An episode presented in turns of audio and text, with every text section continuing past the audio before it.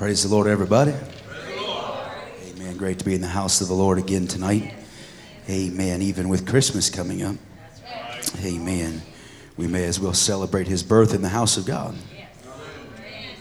Well, hallelujah. Sounds like a good idea to me anyways. Praise God. But I'm thankful to be in the presence of the Lord tonight.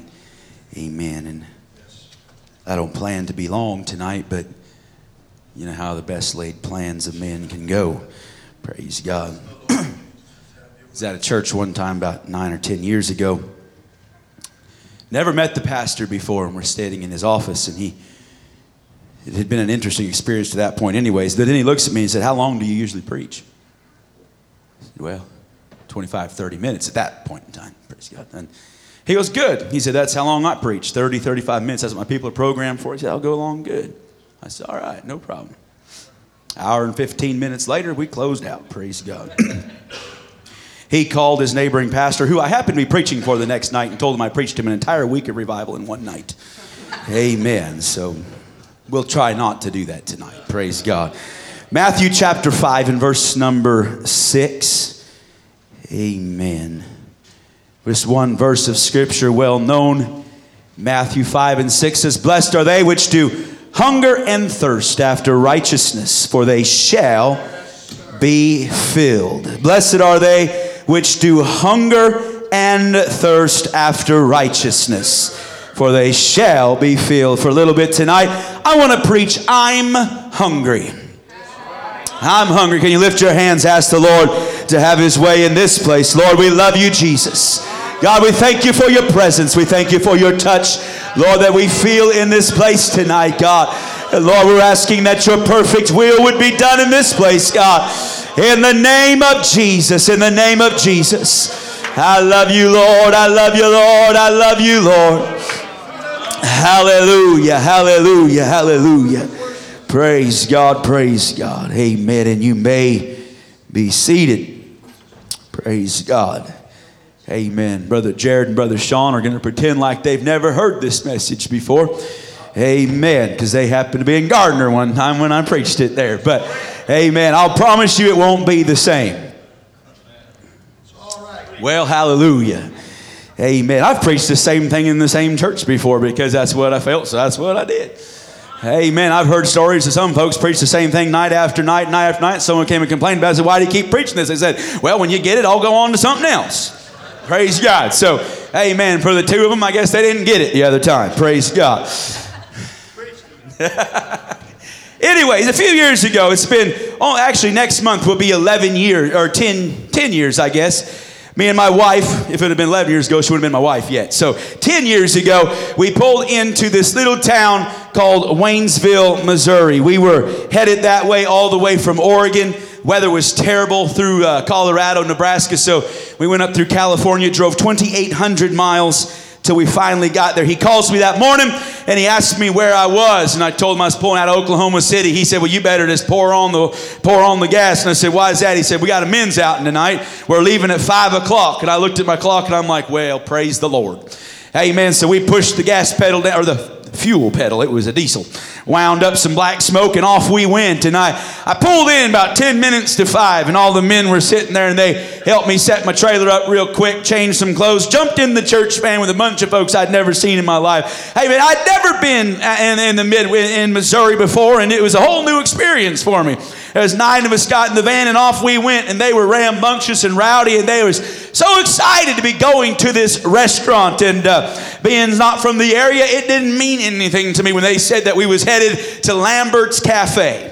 It meant nothing to me. It just is a restaurant. Praise the Lord. We was driving an hour and we was going to eat. And we got there and it didn't look like anything special. And then we walked inside and it was rowdy and loud and there was carrying on. And we sat down. They put us in a table that would fit 6 men. And we had 9 of us, and we jammed into this table. And it was getting more interesting. And then all of a sudden, all the men's hands start flying up. And they're like, "Roll, roll, roll." And I'm like, "What in the world they doing?" And the next thing I know, they're flying over my head.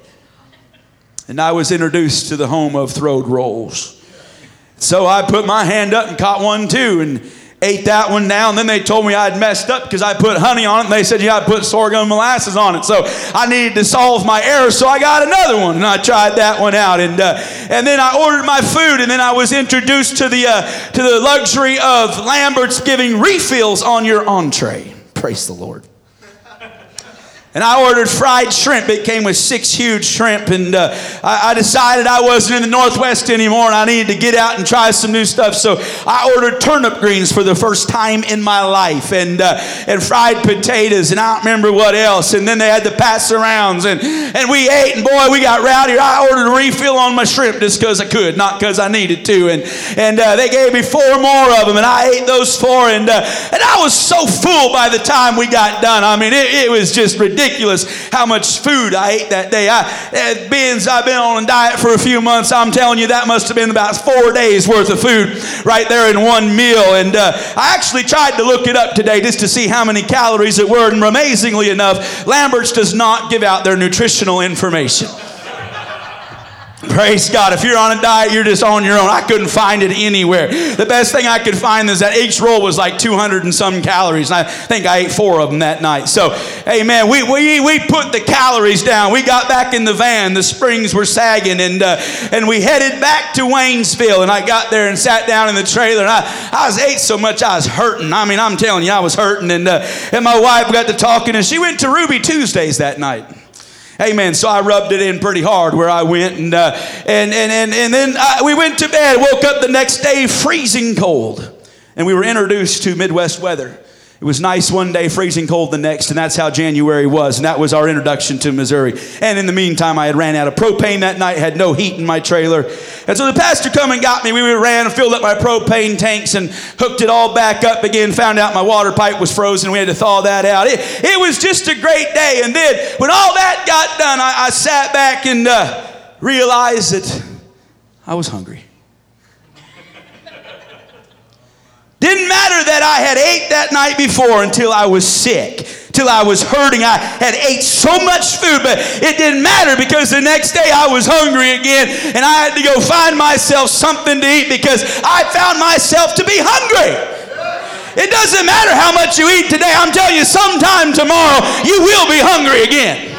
And it doesn't matter how much you fill up on a Sunday night when the music's playing and we got the shout going on and we're responding to the preaching and we get filled up to overflowing. I'm telling you, the very next day we can't neglect, but we've got to go back to God again.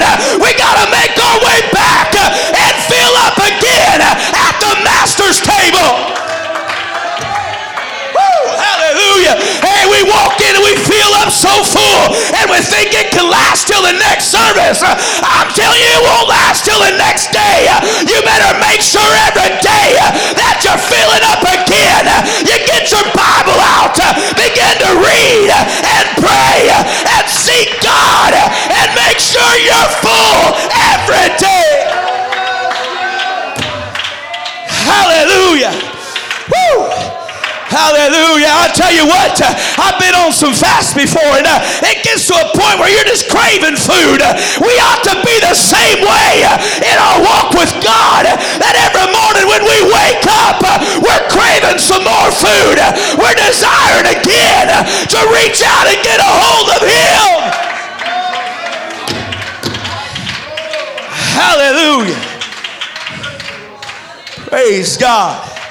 Hey, man, I've seen some folks that think that they can go a month on one blessing. Hey, man, they let loose. The whole church goes lets loose with them because they ain't seen them let loose for a month. And it's another month before they let loose again. But I'm telling you, you can't go a month with that. You only eat once a month. Eventually, you're not going to survive. Your body needs food. Amen. You can fast for an extended period of time. I understand that. Longest I've ever gone is a week, and that's a long time without food. I've known some that have gone 30 and 40 days without it, and I tip my hat to them. I've not done that before, but I'm telling you, there eventually comes a point in time when you have to stop and eat, or you will die.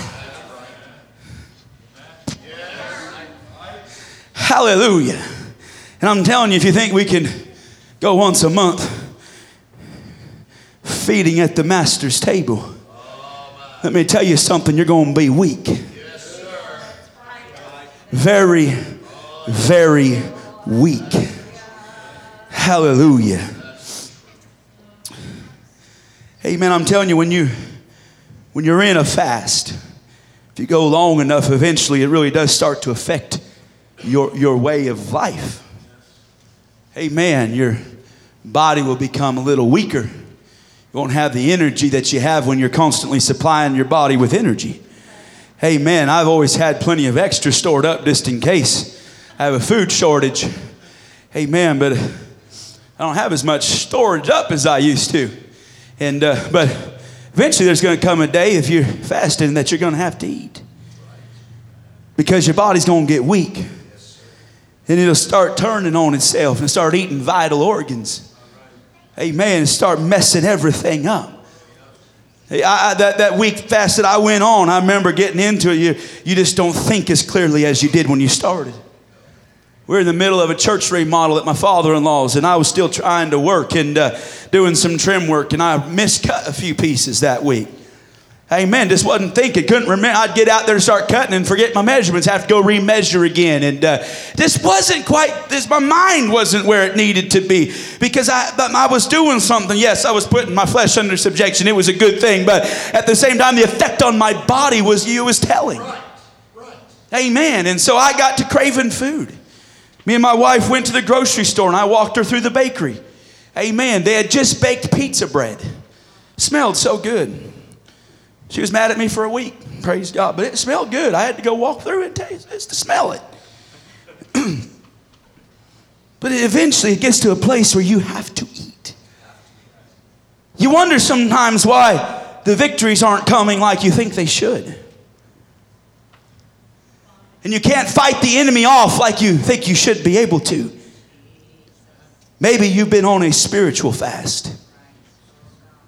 You haven't been praying enough. Haven't been digging in enough. And all of a sudden you're getting weak spiritually because you're not feeding your soul. Oh, help me, Jesus. Amen. It gets to a place where we can't win the victory like we think we should. We're not having the growth that we think we should. I'm telling you, the problem's not that the word's not coming forward. The problem's not that the food's not there to eat. But we have to open our own mouths and we have to partake. I remember a few years ago, some folks left the church, and the reason they left was because they said they weren't being fed. And the reason they weren't being fed is they weren't opening their mouth and eating. It wasn't because they weren't being preached to. It wasn't because the word of God wasn't coming forward. They refused to open their mouth and eat.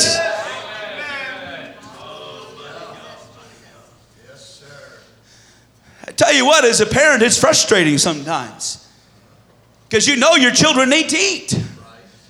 And you can put the food there, and they don't want to eat it. I threatened my oldest child the other day and told her I was going to feed her like a baby if she didn't eat. But I can't even force her mouth open to get the food in there. She has to want to eat. She's got to open her mouth and feed herself. No one can make me eat. I've got to do it myself. And no one can make you eat. When you're in the house of God and the table spread before you, no one can force us to open our mouth and partake of the master's feast. And if we starve to death on a church pew, it's because somewhere we let our hunger go away. Oh, Jesus. Hallelujah. There's a story, I know I preached about this a couple months ago, but Syria had besieged Samaria. Amen. You talk about hunger. These folks were as hungry as you can get. Horrible, horrible place. They were eating dove's dung and goat's heads and eating their own children. Amen. That's, I can't even imagine that. Can't imagine being that kind of hungry. We read about the mother who came that was so angry because her and another mother had made a deal. Today will boil my child, tomorrow yours. She wasn't mad because she had cooked her own child. She was mad because the other woman hid hers. Horrible, horrible conditions. Hungry, hungry, hungry. Sitting at the gate of the city, there were four lepers sitting at the gate. And they were sitting there and they were just as hungry as everybody inside. They were starving to death too. When the people inside are starving, they're not got no scraps left over for you to eat. So if you're a beggar, you're starving too. They didn't have nothing either. And finally, one of them said, you know, why sit we here till we die? If we go back into the city, there we are going to starve and die. If we sit right here, we're going to die. But if we get up and go to the camp of the Syrians, they have food. And they could save us. And if they kill us, we will but die. So the choice was to go back, to stay, or to go. Well, praise God. The choice was to go backwards, to stay in a stagnant spot, or get up and step out in faith into the unknown. And these men were hungry enough that they said, you know what? The only place we have any hope is to go to the Syrians. Because there's no food anywhere else. The only place we have any hope is to get up and go. And so they got up, these four shuffling lepers, and I don't know how it worked. I'd love to know, but somehow God made these four lepers that were shuffling down to this camp, made them sound like an army coming, made them sound like chariots, to the point that Syrian army got up and ran for their lives and fled. And these four lepers walked into this abandoned camp, and there they had tables set with meals prepared. They sat down and began to eat. They found all kinds of treasures that they took, and they hid them, and oh, they were having a great time. They were enjoying that they had found something that was going to save them and to keep them. But there came a point in time, I don't know how long they were sitting in there, but there came a point in time when they realized that they weren't doing right. Because behind them there was still a city that was full of starving people. And they had everything that they needed. Their need had been met. They had plenty and to spare. They were stuffed full. They had ham bones sticking out of their pockets. They had everything they needed. But they said, we don't do well. So they go back and they tell them that, hey, man, this camp's abandoned. They didn't believe them. So they sent out a spy. When they found out that it was true, that whole city went running into that camp and found the food and found the sustenance that they needed to survive.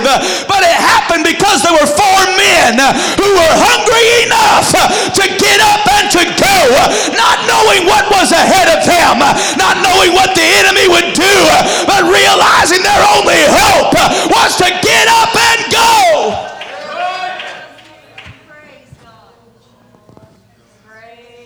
Praise God. I know this ain't a Christmas message. You're just going to have to forgive me. Amen. But I'm telling you what, there's got to be a point in time when we get so hungry for God that we're not content to sit in that camp and gorge ourselves. But we realize that there's a city that's dying, that is starving, and we have the answer. Are we going to be hungry enough to get up and go tell them where their hope is, where their answer is, where their salvation is?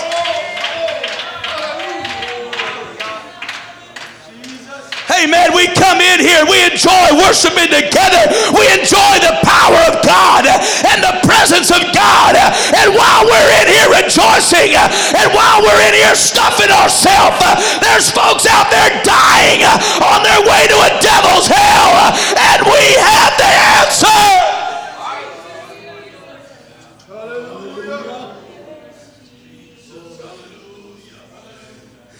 But are we hungry enough?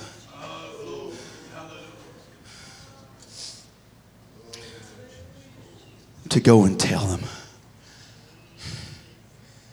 Hallelujah.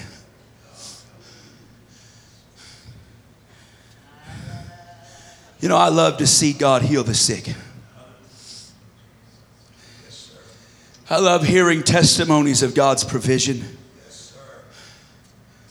I love to see miracles. I'm telling you, the miracle I like to see the most is someone who walks in without hope, bound and tormented by the things of this world. And they walk into the presence of God. To me, there's nothing more beautiful than seeing a sinner in an altar repenting. There's nothing more beautiful than tears flowing down their face. There's nothing more beautiful than the look of joy that comes over their face as they begin speaking in a tongue that they do not know, as God fills them with His Spirit. Just a couple of weeks ago, we saw a young lady filled with the Holy Ghost sitting right over here. I tell you, when she stood up, there was no doubt. When you looked at her, that something had happened. The joy on her face. I'm telling you, because she found something. She found something that she was longing for. She was hungry enough, and God filled her. I'm telling you, it's the most beautiful thing that we could ever see. And there's hundreds, yea, thousands of folks that are searching, that are hungry, that are starving, and they're looking for something. And we have the answer, but are we hungry enough to go? Are we hungry enough? Are we content to be us four and no more? Sharing wonderful blessings in the camp of the enemy that God has given. Are we going to be content with just the four? Hey man, I'm preaching to myself tonight.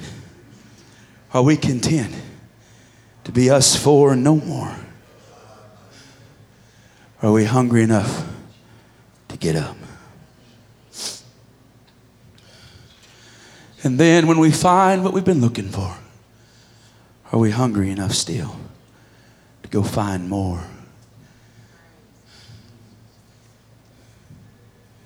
I was raised in the church. I don't know any other life than the church.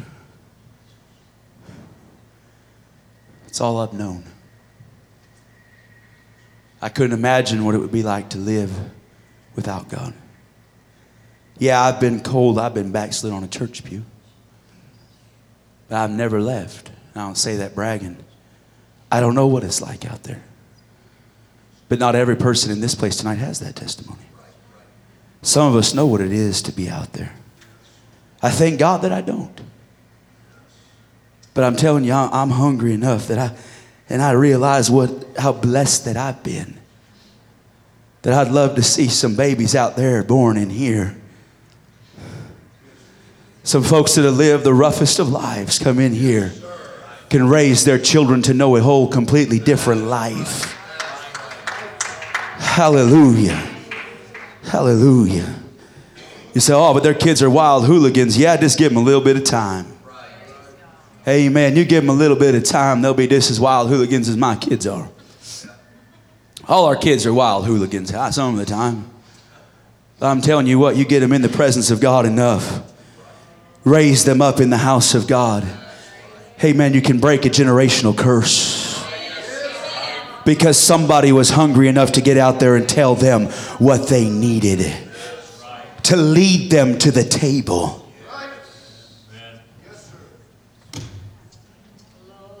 Oh, hallelujah. In Mark chapter 8, verse number 31, we have, to me, a very sobering passage of Scripture.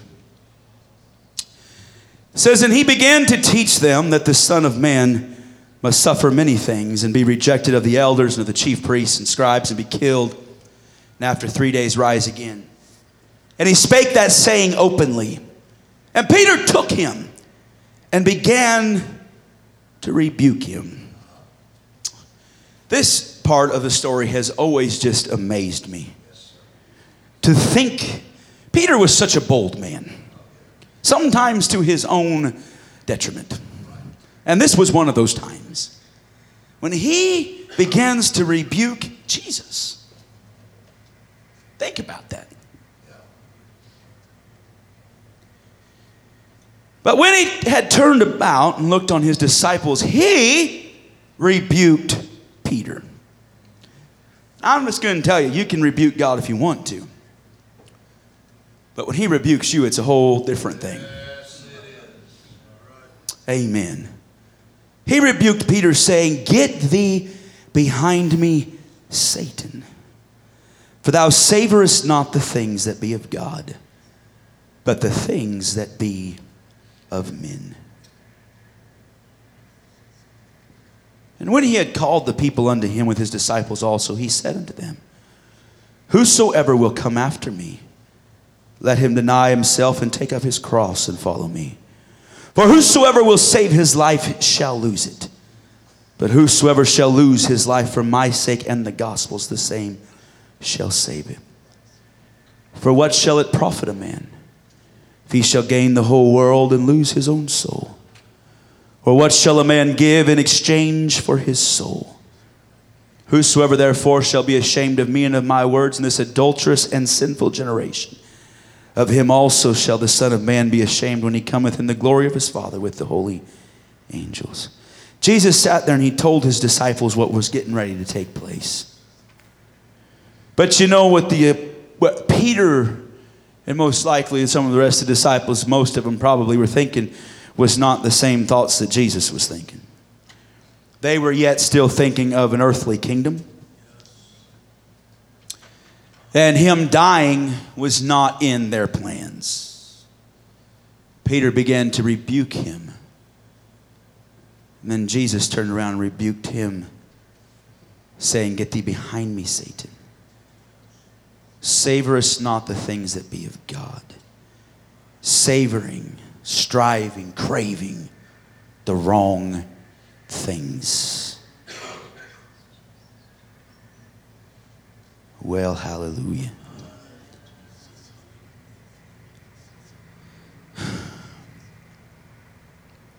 I believe that we have many appetites.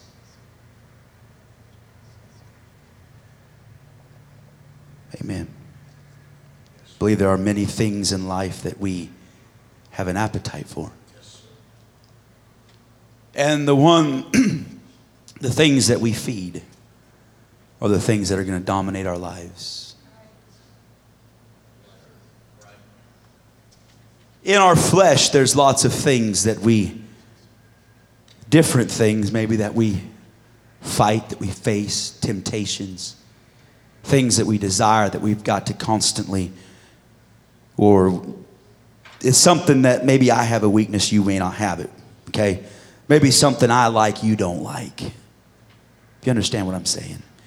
And if I choose to feed those things, they're going to become the dominant things in my life. But if we have an appetite for God, and that's the appetite that we feed, those other things are going to pass away. Well, praise God. I've seen folks that had a tremendous calling of God on their life, tremendously gifted and talented. But instead of letting that savor and that thing that they desire be the kingdom of God, they get wrapped up into themselves and their abilities and their talents.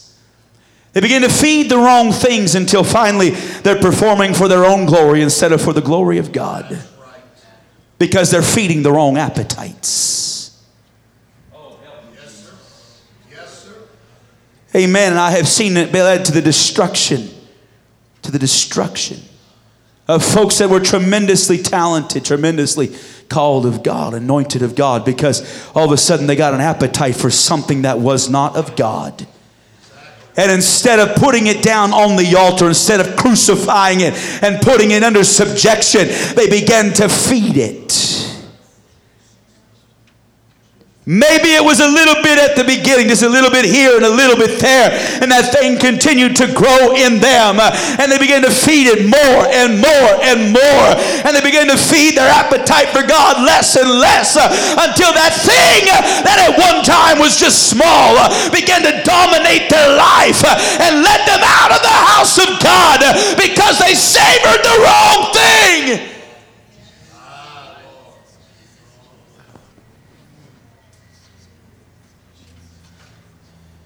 Jesus said, blessed are they that hunger and thirst after righteousness, for they shall be filled. Question tonight is, what are we hungry for? What are we hungry for? What are we hungry for?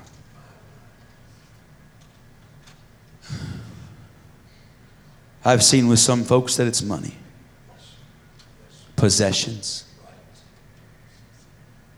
desire to be something great in this world, to the point that it became their drive in life, became more important than the house of God was.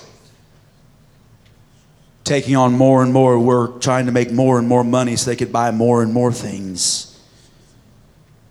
Maybe it was just so that they could have a bigger bank account.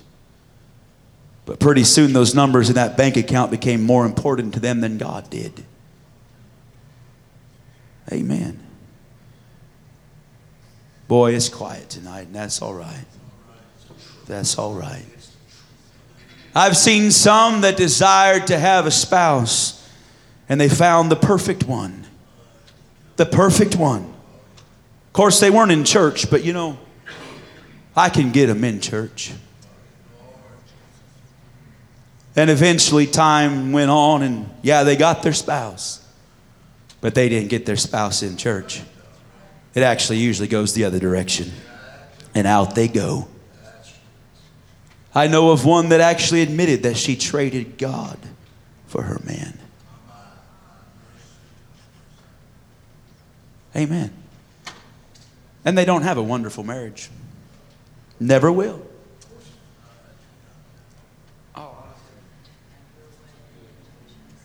Praise God. I'm not trying to be negative tonight. But I know that God has something very special for us. But if we're going to see it, we got to hunger for it. It's got to be that driving desire inside of us. Amen. Not just that I can know who He is and I can feel His power, but that I can be available for Him to use in whatever manner He wants to use me. Amen. Too often we try to dictate and try to tell God exactly how we want to be used and what manner we want Him to use us. But I'm telling you, the day that we're living in, we've got to make ourselves available to Him and subject ourselves to Him and to His plan and let Him have His way and hunger for Him enough that we'll let Him do what He wants to do.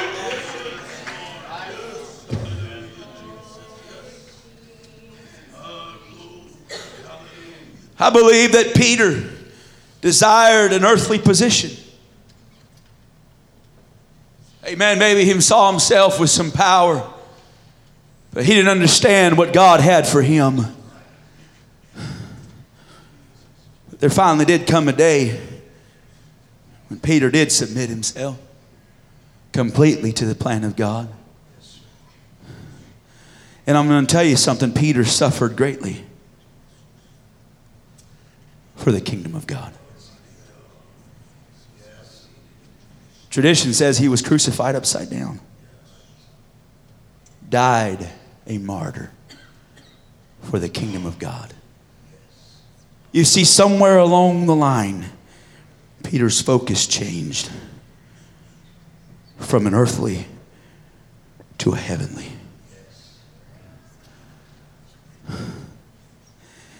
Somewhere I believe that he got his mind off what he wanted, submitted himself to what God wanted.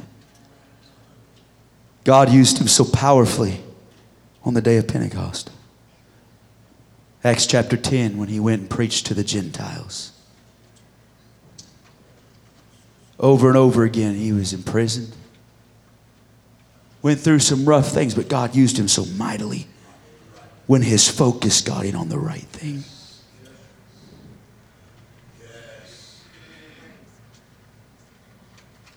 I know right now our focus is on presents and food and fun and fellowship.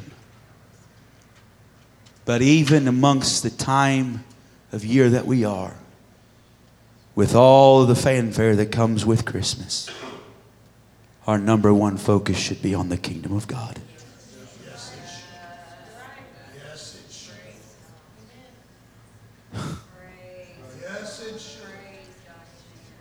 Praise God. I'll give you hope. I know this is different tonight. I have felt it in my soul today. What are we focusing on? What is our focus on? Is our focus in on how important we are? Because you know what? We're nothing.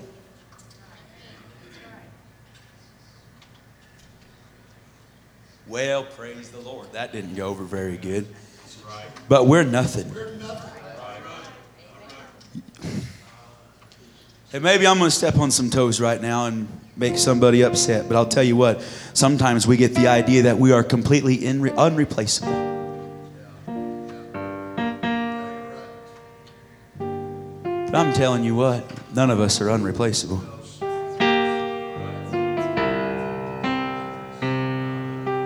There's not one of us that God can't move somebody into our place.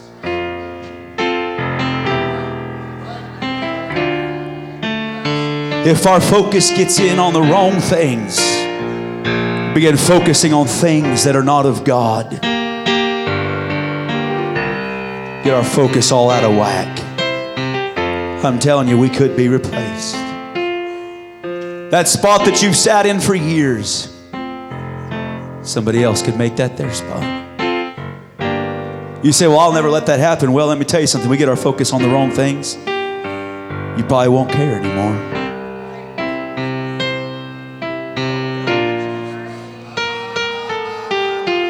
I read a story one time. It was, to me, a very heartbreaking story. These folks had some foster children.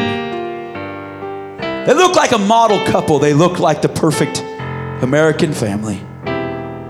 Good jobs, nice house, nice subdivision. They looked like a perfect family. Took these children in, and I don't remember how long they had them. It was quite some time had gone on and gone by. There came a checkup someday. Came into this house of this perfect family. They found these children locked up in a room, malnourished, starving, crying for help. These folks who were so wrapped up in themselves, what they brought these kids in was to make a little extra money. They neglected them. They starved them. They locked them in these rooms by themselves, would leave them there alone and leave the house to go do their thing. Everything looked perfect from the outside. But on the inside, there were some children screaming and crying, starving. And how sad is it that when we can look just perfect from the outside, we still look the part, we're still faithful to the house of God. Everything looks good because we make sure we look right. But unfortunately, there's some things in our heart. We've opened up the wrong doors and we're feeding the wrong things. And behind the door, somewhere in our heart, there's a relationship with God that is crying out because it's not being fed. There's a relationship and it's dying because it's not being fed. It still looks good. It still looks right. But inside there's something dying. If you'd stand with me tonight. What appetites are you feeding? What appetite are you feeding? What appetite are we feeding? Are we feeding that old appetite of building ourselves up? Or are we letting ourselves be abased that He can be exalted? Are we feeding that appetite for Him? Or is our focus off running around somewhere in this life? What are you hungry for? When's the last time that you really came and filled yourself up at an old-fashioned altar? When's the last time that you walked out of the house of God filled to overflowing, ready to go and do something for God, desiring above everything else to do something for Him? When's the last time that you left full? I'm hungry tonight. If you'd like to talk to the Lord, this altar's open. If you'd like to come and make sure you're full. I don't want anything be there to block me. I don't want to be feeding the wrong things. Oh, sometimes it can start out so innocently. But God, let me find those things and root it out. God, I want to be hungry for You. God, my desire is to be what You want me to be. My desire is to be available to You. My desire is to get up, God. Lord, to get up from my place of comfort because I'm hungry. Because I'm hungry. I'm hungry for You. I need You.